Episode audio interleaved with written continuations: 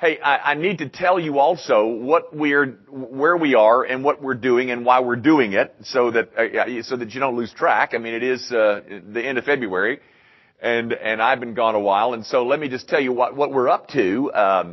It all was spawned by that trip to Israel that took place back in October. I told you then that there were some very upsetting things that that you confront in Israel. One of them is the excesses of Roman Catholicism, and the other is the downright meanness and wickedness of Islam. And so I came back and said, you know, I'm going to just do some weeks on both of those. Those were the two things that were the most stunning in terms of their offense to the gospel. And so what we've done is we've spent about 4 or 5 weeks already on Roman Catholicism. This is not designed to be a cheap shot at Roman Catholicism. It's not.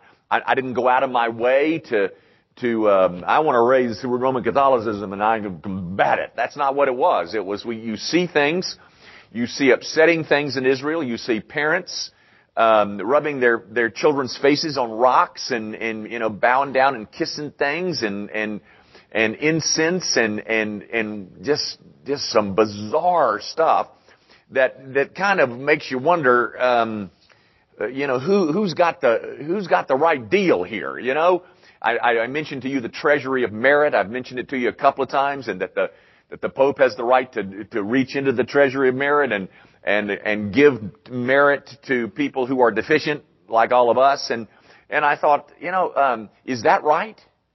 I mean, have they got it right? Is that where I need to go get some merit? Is from that treasury? Or is there something else that the Christian gospel offers? And so that's why we're doing this. I don't want you to lose sight of that. I'm not trying to be antagonistic to anyone. I'm trying to analyze. And very frankly, I've read you this quote before. You and I, who believe in the doctrine of justification by faith alone, are under the anathema of the Roman Catholic Church presently. If you believe in a doctrine of justification, I read you that right out of the Council of Trent. I mean, I can go back in my office and get it and read it again if you'd like to see it. But any of us who believe in a doctrine of justification by faith alone, let them be anathema. That is, we're under the curse presently. You and I, because of our belief in that doctrine, are under the curse of the Roman Catholic Church. We are anathemaed. It's a Greek word, by the way. That's a Greek word that's brought into the English, anathema, which simply means a divine ban. We are under the divine ban of the Roman Catholic Church because of our commitment to justification by faith alone. So, as a result of going to Israel and realizing that, I thought it would be at least profitable. I hope it's profitable for us to examine some things. We spent about 3 weeks on the whole issue of the doctrine of justification, sola fides, the doctrine of justification by faith alone, and then I spent 1 week on papal infallibility, because it seems to me that if there's anything infallible other than the Scriptures, we've got a big, big problem. I put that in my organizing my my presentations. I put that in the second slot right after sola fides, because if there is something infallible beside the Scripture, then I think we've got a real dangerous situation and something that we at least need to examine. And so I told you, I introduced that to you last week, that the proof text that is used by the Roman Catholic Church is Matthew 16, upon this rock I will build my church, that Peter was the first bishop of Rome, that he was given the keys of the kingdom, and as a result that's been passed on in a line of succession. We looked at all that, when was that? A month ago now, 3 weeks ago, I guess. And so tonight what I want to do is kind of wrap up this little segment, by telling you why it is that not simply the reformers, but all of evangelicalism has rejected the whole idea, not only of papal infallibility, but have rejected the whole idea of Pope completely. Not just that he's infallible. That is spiritually dangerous. But even forget that. Just the whole idea of a bishop at Rome and the primacy of the bishop of Rome and the succession of the bishop of Rome. You know what I mean by succession? That when he dies, he passes it on to the next guy. And he passes it on to the next guy. All the way down to today. That's succession. That whole papal system. Why is it that evangelicalism has stood so steadfastly against it? I'm going to give you 7 reasons tonight in 20 minutes or so. as to why it is that we, as evangelicals, as the Protestant world, I shouldn't even say evangelicals, I should say Protestants, all Protestants, have rejected the whole idea of the Pope and certainly of papal infallibility. Okay? I could spend a lot of time on this first one, and I think I'm gonna try to list this stuff for you, but some of it's hard to write in a sentence. So let me just, the first thing, how about that? Is papal errors. Errors that are documented over the course of the history of the church, where the Pope has erred and erred grievously. I have a book in my library, I forget the title of the book, it's written by a guy named Matheson, and he's got a whole chapter, and it's page after page after page of papal errors. I just copied one of the pages, and on this page there's 5 examples historically where the Pope has erred. Not on small things. How about Christology? You know what Christology is? That is the view of Jesus Christ. This guy's name was Pope Vigilus, and in this, he was denounced by the Second Council of Constantinople in 553, and then he changed his mind because he was denounced. But there were those, of course, who lived under his rule, who adopted his position, a position called Nestorianism, that was denounced later by the Roman Catholic Church itself. But there's a Pope who was Nestorian in his view of the person of Christ. How about the heresy of Monothelitism? You ever heard of that one? Neither have I. But that was Pope Honorarius. He too was denounced because of his the instructions in what later became denounced as a heresy. Let me give you just a little bit of detail about this guy. This is Pope Boniface VIII, and he says, and this is a quote from something that he wrote, he says, "Indeed we declare, say, pronounce, and define, that it is altogether necessary to salvation for every human creature to be subject to the Roman Pontiff." Now, do you understand what he just said? That is, it is necessary for salvation for every human creature. Do you know any of those? There's a few of them here tonight. There's a couple of subhumans too, but for every human creature to be if you expect to be saved, you must be subject to the Roman Pontiff. That was found in Unum Sanctum, a document produced by Pope Boniface VIII. But the interesting thing is, Vatican II came back later and denounced that position and taught the very opposite. According to Vatican II documents, Christians, listen to this, Christians of other denominations may be saved. I know you'll be glad to hear that. But it goes on to say, non-Christians, specifically Jews and Muslims, may also be saved. It goes on, pagans may be saved. Even those who do not explicitly know the existence of God may be saved. Does anybody buy that? I mean, it gets comical, tragically so. But all I'm simply saying is, ladies and gentlemen, that one of the first reasons that the Protestant world has so rejected the whole idea of papal infallibility is demonstrable errors that have taken place over the history of the popes. The second reason comes from Matthew chapter 18. You need to turn there, Matthew 18:18, because as I told you last week, the text upon which the Pope is based is in Matthew 16. And let me read you. I'm just going to read you a little bit of Matthew 16. And I tell you, you are Peter, and on this rock I will build my church, and the gates of hell shall not prevail against it. I will give you the keys of the kingdom of heaven, and whatever you bind on earth shall be bound in heaven, and what you loose on earth shall be loosed in heaven. Okay? Now, look at Matthew 18:18, where we find this. Truly I say to you, whatever you bind on earth shall be bound in heaven, and whatever you loose on earth shall be loosed in heaven. Now, do you see the similarity in language in those in 18:18 and 16:19? The difference in the two passages, ladies and gentlemen, is that Jesus is indeed addressing Peter in Matthew 16, but in Matthew 18, he is addressing the entire church. In fact, that statement is found within the context in a paragraph concerning church discipline, saying to the church, whatever you bind, whatever you loose, yada, yada, yada.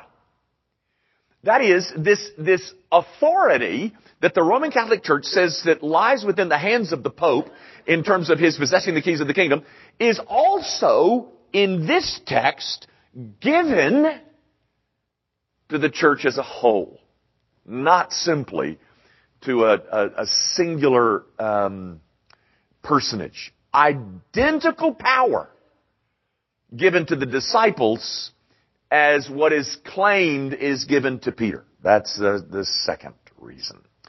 Now, thirdly, guys, Protestants do not deny that Peter was the leader of the apostolic band of 12.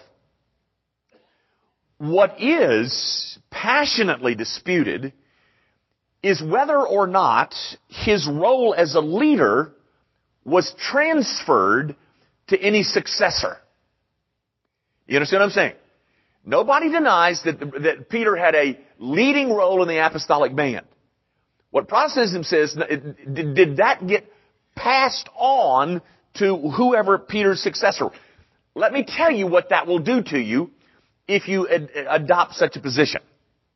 That would mean, that is, Peter's role got passed on to his successor. Okay? The Apostle John lived some 30 years after the death of Peter. Peter, by tradition, was crucified upside down in Rome. That's just tradition, but that's a pretty healthy tradition that he was crucified upside down, saying that he was not worthy to be crucified in the same way that Jesus was. That's a tradition. That's not a historical fact. That's a tradition. But he was killed 30 years before the Apostle John, who wrote the Gospel of John, and you know that guy, before the Apostle John died.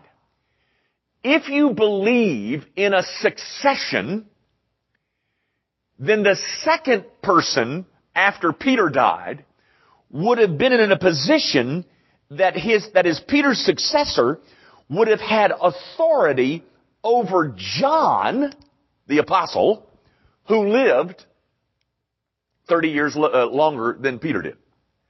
So you've created a situation where the successor is in a position where he outranks John, who was the man, the disciple that was called the one that Jesus loved. All right,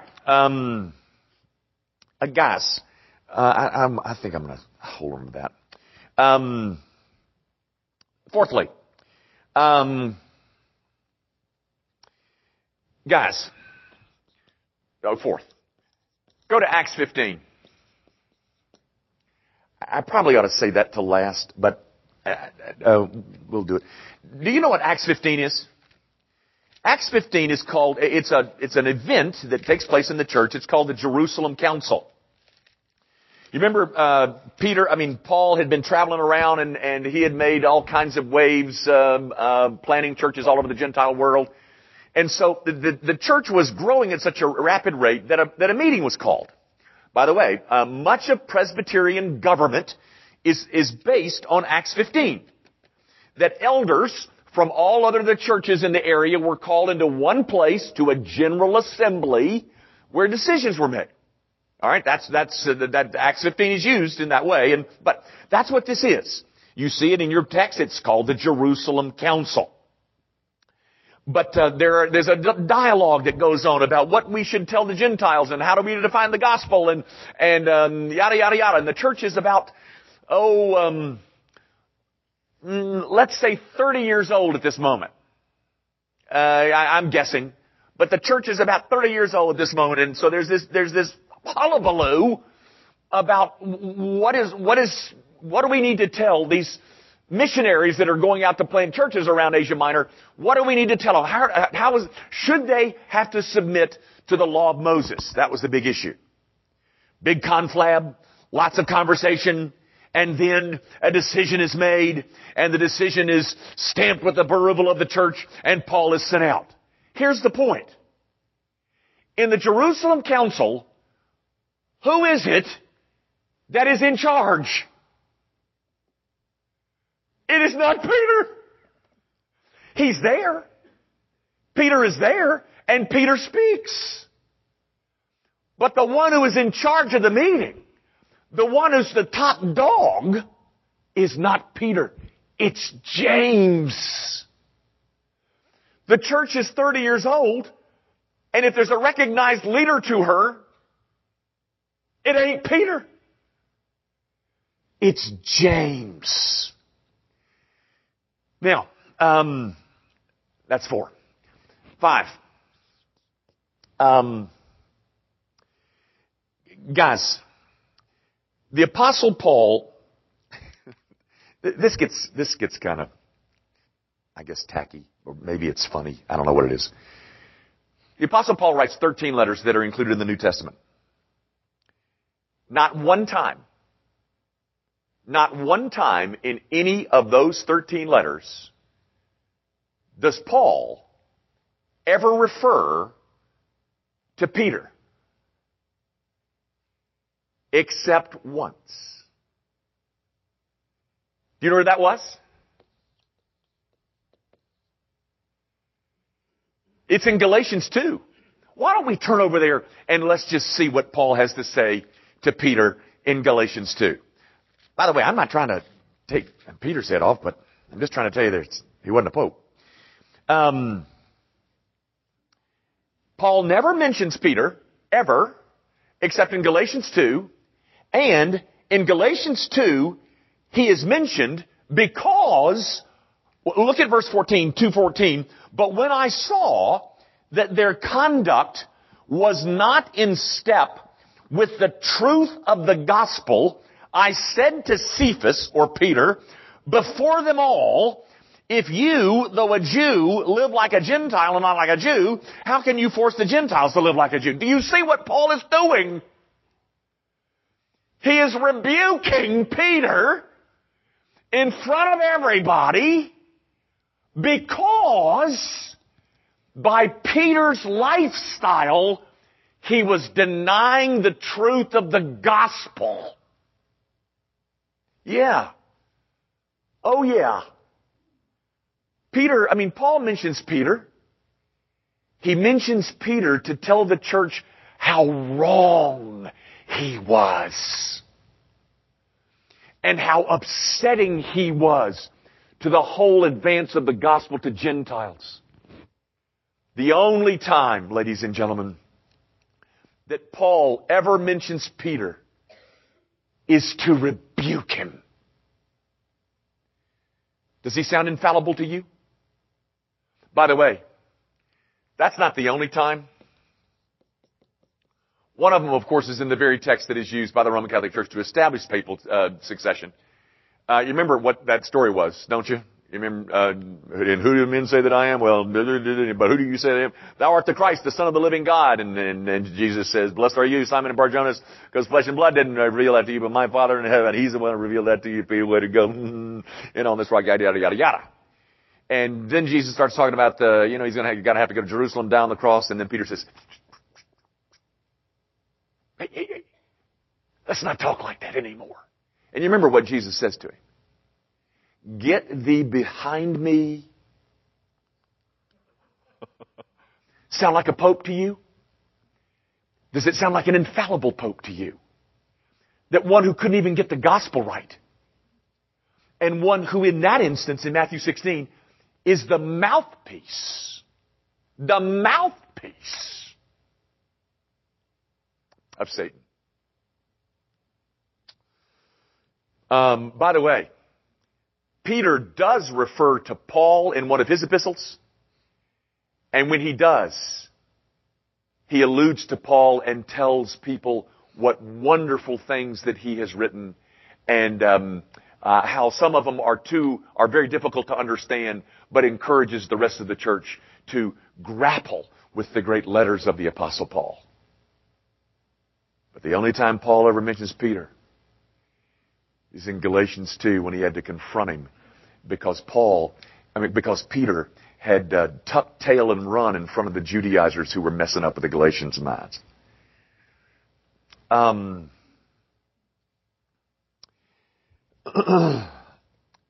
Kind of sixth and seventh, and with this we'll kind of wrap up.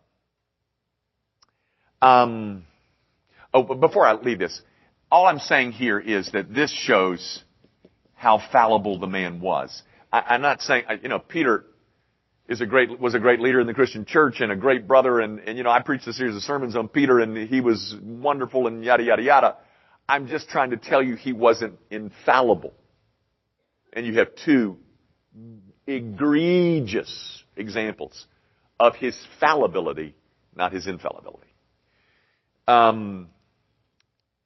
Peter himself never claimed anything closely resembling being a pope. Peter never claimed for himself anything that even looked close or resembled anything like popedom. Let me show you how he does describe himself. Go with me to one of his letters. Go to 1 Peter chapter 5. Ooh, I've got to hurry. 1 Peter chapter 5.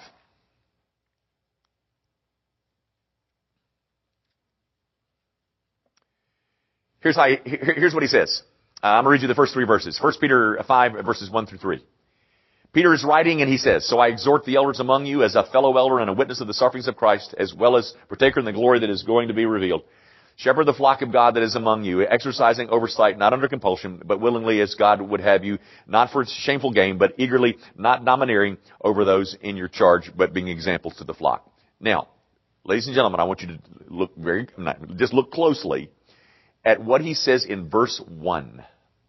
"So I exhort the elders among you as a fellow elder." The word that Peter uses,